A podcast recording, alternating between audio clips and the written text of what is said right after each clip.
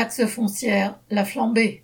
De nombreuses municipalités sont en train de voter le montant de la taxe foncière payable à l'automne prochain.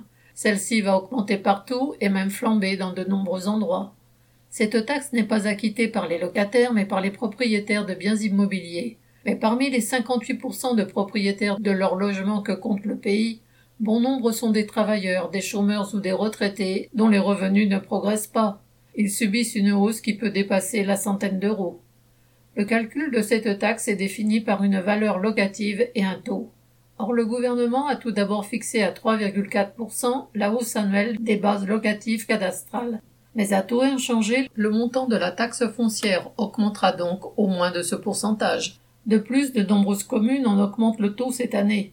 Cette hausse est par exemple de 14% à Marseille, de 11,5% à Foirac en Gironde et parfois de 30% comme à Bernay dans l'Eure. Des villes ouvrières comme Montreuil en banlieue parisienne sont aussi touchées. La hausse de la taxe foncière est spectaculaire. Depuis dix ans, elle a augmenté de 27,9%. D'autres taxes, comme celle sur les ordures ménagères ou la taxe d'équipement, viennent aussi amputer les ressources des habitants.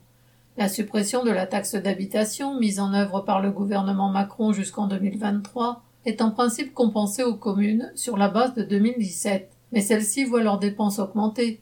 De même, la taxe professionnelle a été supprimée en 2010. De nombreuses collectivités locales font donc le choix d'augmenter les taxes qui restent à leur disposition. D'autres sont contraintes de rogner sur les dépenses de fonctionnement ou d'investissement, de brader le service rendu au public et de réduire les effectifs. À côté de cela, la bourgeoisie a vu depuis vingt ans sa fortune exploser. Mobilière comme immobilière, celle-ci échappe largement aux impôts et aux taxes.